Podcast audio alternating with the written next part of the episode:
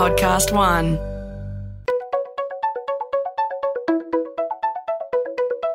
Hi, this is Paul McIntyre. Welcome to the M I three Audio Edition. I've been a business journalist for twenty-five years covering the marketing, media, agency and tech sectors. In this series, we talk to industry leaders about the global and local developments that you need to be across this week. Strap in your seatbelts. We've got a couple of chaps here today that will have a most fascinating conversation. We're going to talk about the troubled state of the media market, the troubled state of media agencies or not, the coronavirus and what impact that may have on the Australian market, and a whole bunch of other things. Welcome to Leigh Terry, C E O Asia Pacific for I P G Media Brands, and Mark Coad, the new Australian C E O of I P G Media Brands. Great to have you on board, gents. Let's get straight to it. Leigh Terry, why hire Mark Coad? Why work with him again? Thank you for having us, Mac. Uh, there's a lot of ground to cover, but without crowing about it, because I don't like crowing, I couldn't be happier um, to be working with Mark again. It was an easy decision. We've worked together. We know how well we work together. Uh, Mark Holden, uh, the global strategy director of PhD, once said, and it's always stuck in my head, that um, one of Cody's greatest strengths is his ability to absorb stress. And I think as a great leader, um, with all the challenges that goes with that, his ability to actually create calmness within a team, create a direction, uh, and also have a bit of fun along the way. The thing that I really enjoyed most about our time working together wasn't just uh, the hard work and the success that came with it, but that we actually built a culture that had a lot of fun, um, that resonated within the business. So again, I know that uh, I know that he can do it, and I know he's going to have a have a ball doing it at I P G. So you, you took a, a little while to get this to, to get Mister Coad across. You, I think, you were acting C E O in Australia for a good part of a year. Is that because good talent's hard to find? Um, that was nice of me, by the way. That was nice. Um, you know, I think it was through the course of twenty nineteen, there were a number of different um, number of different challenges within the, the business and the wider business um, within the APAC role that it was uh, it was right from a stability perspective, given that I know the Australian market. Obviously, family still live here in Australia, so I'm here a fair amount of my time, that we were able to uh, to take our time, quite frankly, and uh, and not have to jump Uh, or or actually prioritise that recruitment um, from day one. So again, I think the timing of it has worked for us as a business, and it's um, thankfully worked for Mark in terms of serendipity of when we opened up the discussion, and it was right for him and right for us. Well, it was a busy time last year for all the holding companies trying to find C E Os, though. That wouldn't have helped your agenda, Leigh, I'd imagine, with um, lots of people on the hunt. To be honest, we didn't start discussions with people, as in Mark, until August. Yeah, as I say, we, we, we took our time. The thing that made it a hell of a lot easier, and why it wasn't a rush, if you like, was the strength and the stability of the Australian business here and the agency brands. Your business has been going quite strongly here. I think there's a bunch of account wins you've won in the last couple of years. David Jones, Kmart, Goodman Fielder, Swidman Uni, Deliveroo and, and Aussie. There's a good lineup of wins, and that's across the group. Is that why, Mark Coad, you gave up, what, sixteen years at Omnicom to come across, because they're on a... they're on a roll at I P G. Why did you give up your long tenure at a company that's kind of very well regarded too? I don't see it as I gave up my tenure. I mean, I was there for a long time, but I, I never saw myself as a career Omnicom guy. I, you know, over those sixteen years, I think I did at least five different jobs, and even the job I did recently at PhD, you know, there's two or three different jobs in there. So why did I do it? I think there was a combination of reasons. One is the timing was just right. You know, I've, I've always worked in environments where I've tried to leave them in a better place than I found them. And I just felt that we'd achieved that. We got to that point, and it was time for someone else to have a swing. Um, the timing was right in that regard. So it, it was rattling around in my head probably for the last six months about, you know, where to from here. In that regard, it was a bit of a no-brainer. I mean, this is an organisation that's poised. It's It's got good momentum. It's got really good leadership. But th- But there's work to be done. There's work to be done in terms of arranging what we've got, setting some direction, providing some support to the leaders that are there, and, and I think we'll we'll go a whole lot further.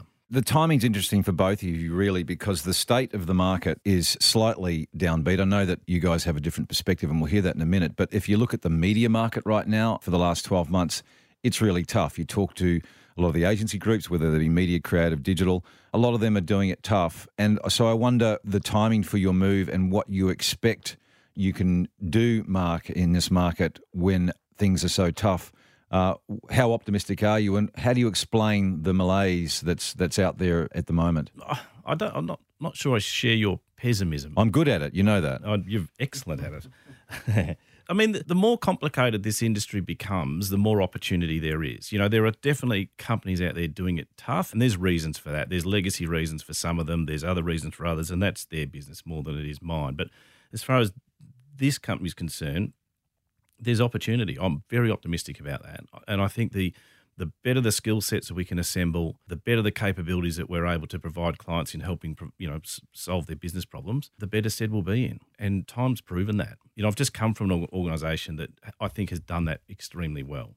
This business does that very well, but I'm not going to pick through some others. No, well, before we get to sort of the, the broader agency business and the challenges, though, the, the media market, all the signals would say that media owners are, are under pressure this year, and therefore historically you would think media agencies are also under pressure. But before we get to the agency bit, media owners, what what is the what is the outlook for spend? It's down, and and there is a there is a thesis that travels around that says actually uh, media is under pressure because uh, working media dollars are under pressure because some of that budget's been diverted to other parts of the marketing mix and technology, specifically, and technology costs. Do you buy that line, either of you, in terms of working media versus technology being diverted? I buy the line that the media marketplace, if I'm a media media vendor, is is is tough. It's it's definitely tough. But I don't necessarily subscribe to the fact that total marketing efforts are down. Most advertisers still have the same budget, you know, in relative terms than they used to have. They're just doing more things with it. So the amount of money going into traditional channels to drive messaging to consumers has definitely diluted because there are other areas, such as their capabilities in data, their desires and needs to build technology stacks, um, the work they're doing in that front has definitely taken some sense in the dollar. There's no question about that. But so that's where I don't necessarily subscribe to your view that the whole market's down. I don't think the whole market is down. And inherent in that is the opportunity for media agencies because we're doing a lot more in that space. We're doing more than we've ever done and we'll continue to do more. So you're saying that the, the media agencies are doing more than just media-related activities? Absolutely. The good ones are. The diversification of the products and skill sets that we have within the business that we offer clients now is, compared to twenty years ago, completely different. So yes, we still have a core belief of putting the right ad in the right place at the right time and buying it as effectively as possible to, to maximise client uh, advantage to help them deliver business growth. But the whole area of not just um, how spend has become fragmented, and you've spoken uh, lyrically about uh, about uh, the challenges of digital and uh, how ad dollars have gone to uh, gone to different platforms.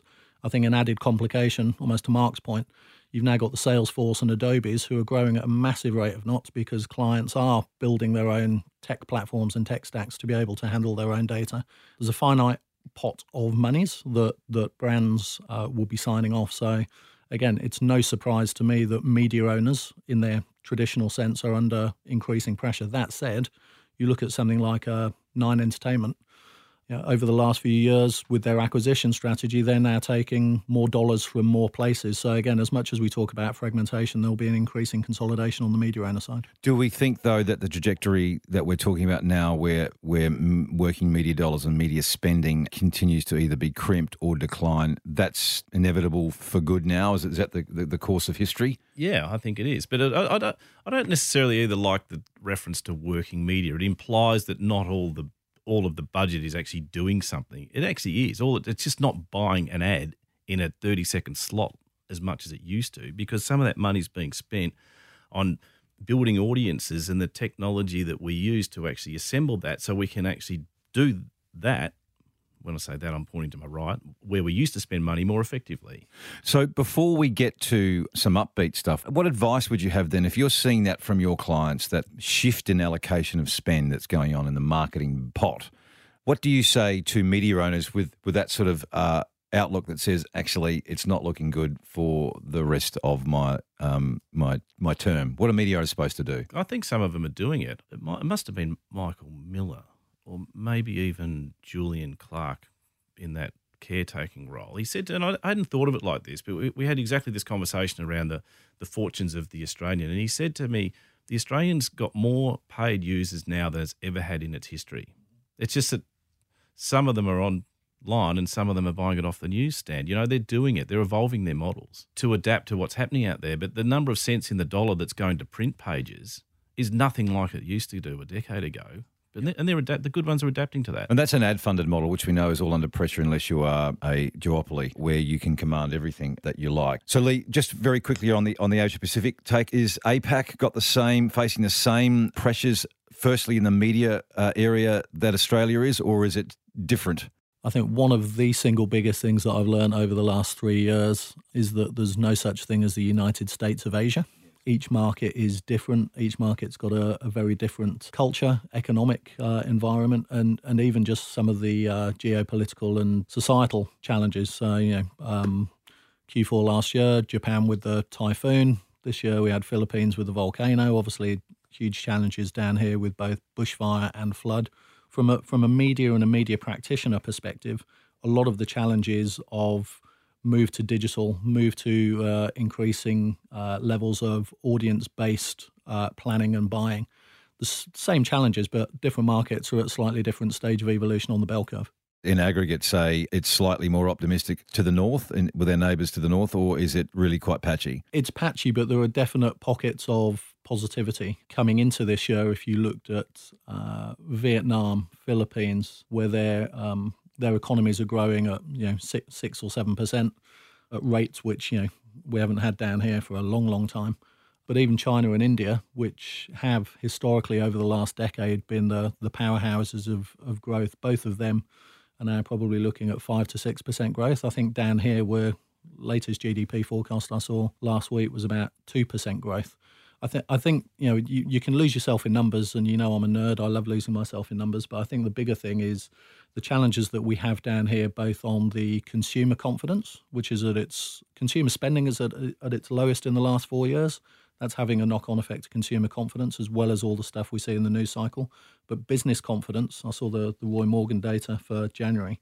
That's at the lowest it's been, and I looked back till two thousand ten. So it's, you know, that that, that is the nub of the issue, because that knocks on the conversations between C M Os, C F Os, Uh, and boards in terms of what they're willing to sign off, appetite for risk and appetite for expansion. And that absolutely has a direct correlation to unlocking marketing budgets and therefore uh, the implications that, that you know, it has to media agencies, creative agencies and, and client side. Mark Coad, some of your rivals have enormous pressure on them. They're feeling it. What are you going to do with I P G Media Brands in Australia? What are you, five days in? Possibly might just be a, a little whis- bit early. A whisker early for yes. that. Uh, Come on, Coad, yes.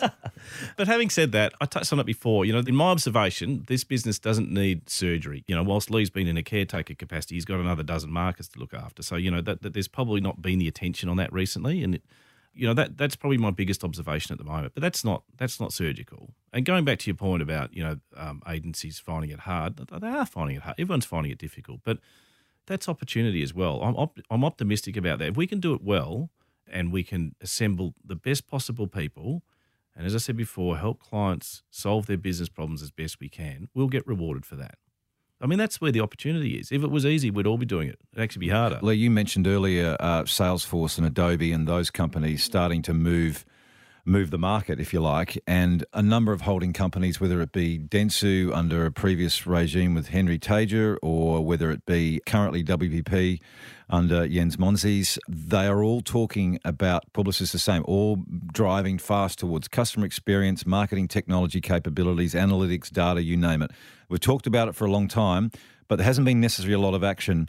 Did the holding companies and agency groups for a while miss the boat on this technology, this this automation uh, of marketing and the customer experience trend?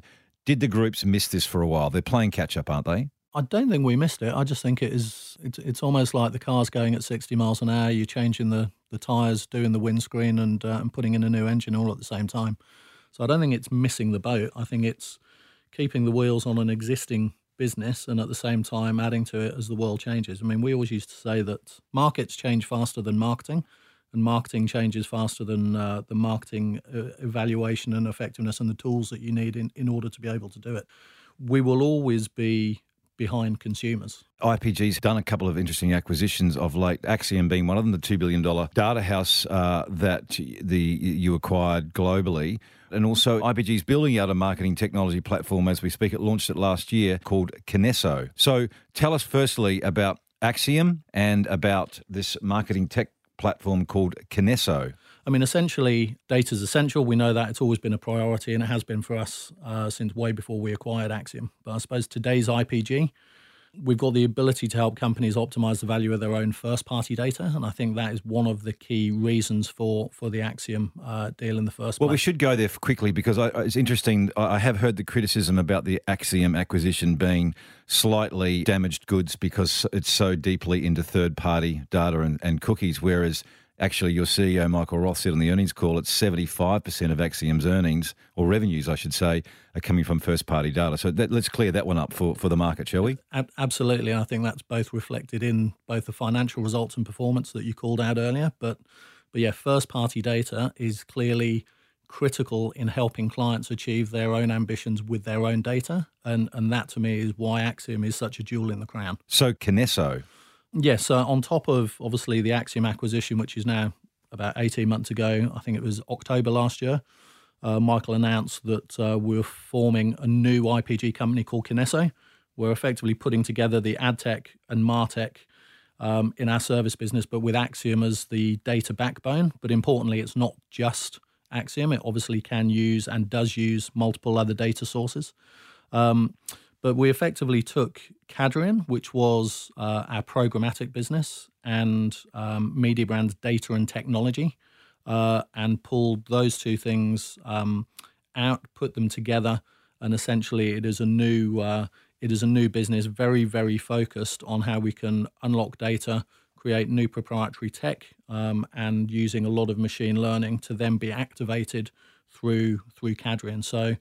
Uh, essentially, it's a proposition that is it is working. Um, there is a lot of tech that is uh, that has has been built, that is being uh, continue to be built and beta tested, um, and in this market specifically, uh, there's north of one hundred people within that business uh, that are not just um, operating it for the benefit of local clients, but it's actually our regional and one of our global hubs as well. Here in Australia, in Sydney? Sorry, not just in Sydney. We've got a team across the country, but uh, over one hundred nationally. And so, Mark, this starts to talk about the diversity of a media agency business that historically has been media. Here's a good example of it. So uh, what, are you fully briefed yet on Kinesso, but how does that form part of your strategy in the next twelve months? It, it does talk to the diversification of services, but it, and this I touched on this before, or it was motivating the comment around understanding what we've got and how we assemble it, because it's also the capability of using technology and data, probably first Um, party client data or, or, or the best possible that's going to move us away from demographics in the long term. So this capability in in years soon to come will form the central nervous system of any media agency. So the only thing stopping us at the moment from executing that across all channels is simply the capacity to do it. So we're still buying demographics and piling tarps up in, on, on, on free-to-air terrestrial T V. That's going to change. So, so it's not just about building services. It's, it's about building a media agency in all in, and what it's capable of being in the future. It still sounds like Kinesso is a a media play at the moment, right? So we talk about martech and ad tech. It sounds like it's data and ad tech with some first party data plugged in for a martech sort of shingle, is it? Or is is it go go deeper than that? Don't be under any illusion that it makes sense given the activation arm of of Cadreon. Uh, that in its very first instance, that being able to apply the audience, audience-led approach is very much aligned to media brands. You know, that's stage one. I mean, and again, Michael talks to it on the uh, the earnings transcripts of, um, you know, how we look to unlock this at a wider I P G level into the creative agencies is absolutely part of the roadmap. Uh, Mark, you touched earlier about sort of the end of, say, tarps for television and, and, and audience, or some measure, the classic media measurement options that are around. Do you think the market has to move in unison for that to change, or is there going to be breakouts that force it? I think that's going to be fascinating to watch. I mean, the, the market has to move in unison in some areas because there has to be a currency at some point. You know, at the moment we're using demographics as a currency to put a value on television airtime, for example, to a large degree. There's probably a bit of supply and demand in there as well. Um, but at the same time, I think agencies as a point of difference are going to be developing their capability to take data, build specific audiences for for, for, for their clients, and, and use technology to put the right message in front of that audience at the right time. Because that's ultimately what we're all here trying to do. So there will be points of difference in that. But there, there, I, I think, yeah, like I said, I think it'd be fascinating to watch. There'll be a bit of both. Because the last ten years we've talked about, we need to move on demographics, we need to change media metrics, we need to, that's been talked about, and I just wonder... Well, it's going to it's going to happen. It has to happen. Why would I sit there and blaze away at grocery buys with children five with children five to twelve on a sample size of two thousand households when I can specifically tell you exactly who those people are, where they are, and I now have the capacity to execute and reach them with precision on a mass scale. So why would I buy a demographic? Why are we? Because we still can't execute like that in all channels. So it's still the currency for television, and and and it ought to be. Don't get me wrong. I'm not. I'm not. I'm not piling in on demographics. It has to be there. It's there for a reason, and it does a good job. And either that model's going to going to evolve, or we're going to be using data to, to develop other ones. But either way, we're not going to be assuming that all households want to buy this product because they fit into a certain demographic. That's that that that that way of trading, planning, trading, and executing is going to change. And all, all I'd say with this, Mac, is watch this space from a Kinesso perspective. Thanks for that. We shall wait. Clients, though, uh, to both of you, uh, you talk about this. One, clients spend five percent of their time on on media related activities in the marketing, five to ten percent, depending on on, on how uh, where their where their leanings are. Are they on the back foot Uh, regarding the, the changes that need to happen in audience measurement? Because sometimes you do hear that clients are pretty locked into what they've got going now, despite the talk about needing to shake things up. So the mindset of clients is is, is where I, I'm interested in, in getting your feelings on. My view on that is most clients that I have conversations like this with, none of them are where they think they should be, if if that makes sense. Um, they all think they should be well advanced. They all look over the fence at their competitors and think they're in a better place than they are, and they're generally possibly not. Um, but this is a journey. This is a journey to the, the, that's being enabled by technology and, and, and data that they're all on, and they're all in different stages of that journey. But none of them are where they want to be. I think there's a big element of this in terms of risk mitigation. So I think in a, either an article or a, a previous podcast, you talked to the the median tenure of a of a C M O being, I think, under two and a half, two, un, yeah. under two and a half years now. I think that, in combination with a lot of the stuff that you know, Professor Ritson talks to in terms of short-term uh, performance marketing versus uh, brand building, I think you called it bipolar. How you help clients, A, navigate something of increasing complexity, which is why I do think agencies have a strong future, so long as we live up to that promise, and that's exactly what we're trying to do. But help them formulate strategies to boards that allow them Um, to genuinely make the investments that are required to to take risk.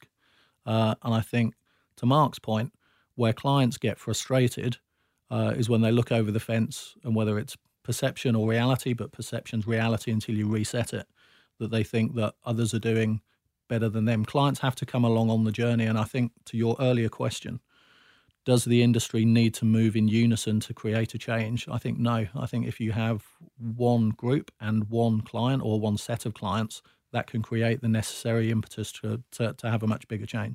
So when are you guys doing that? Uh, well, if today's day five, probably day six. Day six. Mark Coad, big change in currency and measurement metrics for the for the world. No pressure. Uh, coming, no pressure.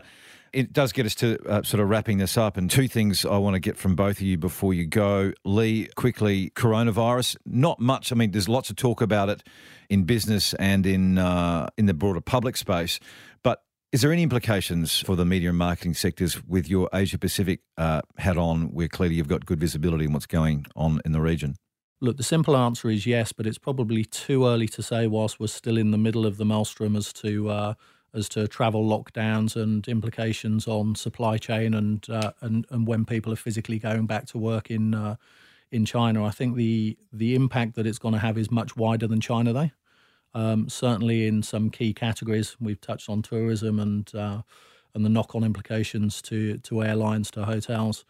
I think from an advertising perspective, it's uh, it all very much links back to consumer confidence and business confidence, and and those investments that, you know, it, in a in moments of uncertainty, people retreat back to safety, um, and by that, in a business sense, that means probably uh, reducing spend rather than increasing spend. So, um, you know, as much as I'm a generally positive person, uh, I do believe that if this continues through Q one and into Q two, it will have some demonstrable impact on on client spends, particularly those fiscal year client spends that are probably being debated February and March to be locked in for, for the July, June. Yeah. And I think you mentioned earlier too, Leigh, that there's enormous risk to the supply chain in terms of literally to getting products onto the shelves or on, on the on the lots, if you like, in Australia. Yeah, and, and, and, and look, it's much reported, you know, a category such as automotive is already under pressure. If all of a sudden you've got uh, you've got issues on the supply chain, Hyundai closing plants in uh, in South Korea because they can't get the component parts um, for, from China, then you know, that will have a knock-on effect as to what gets advertised, when it gets advertised. And it's it's not just cars, I mean, even down to smartphones. And again, I think that becomes possibly even more interesting where people's brand preference are so entwined with the technology that they use that that could, you know, it could create opportunities for, for brands in the in the longer term as to how they create uh, loyalty, um, even if there is disruption in their supply chain. Uh, watching brief on that one for sure. Mark Coad, to wrap up uh, the next twelve months for you, what what does it look like both in terms of the business uh, and the priorities that you, you, you're going to lay down and uh, the general market and what you're expecting to shake up? I think the impact of what we're seeing um, around the world at the moment and some of the local events remains to be seen, and I think it's going to have an impact. I think we all concede that. We were just talking about to what extent. So, that, but the next twelve months for me, you know, I'm, I'm just looking forward, to be honest with you, just getting stuck in. Looking forward to getting your boots on, but what does the the split between your traditional business look like in media and media-related activities versus this other that you talk about, whether it be um, Kinesso or uh, Acxiom and other derivatives of that? What happens? What does the business look like um, in twelve months' time in, in terms of that, that split? I don't actually see it as a percent in pillar A and a percent in pillar B. I mean, what we're talking about is is evolving the group and building an engine room that's going to enable the brands to do what a media agency is going to do with all the technology and all the data available to it in the not-too-distant future. So it's it, it's a joint effort in that regard. I'll cop that one, Mark Coad. Thank you both for coming on. Um, Leigh, you now get back to your regional responsibilities. And, Mark, we look forward to catching up on what the hell you do in the next six to twelve months. Thanks, gents. M I three Audio Edition was presented by Paul McIntyre, that's moi, in collaboration with Podcast One Australia. Producer Nick Slater, music by Matt Dwyer. For more episodes, go to podcast one dot com dot a u or search M I three Audio Edition on Apple Podcasts and hit the subscribe button.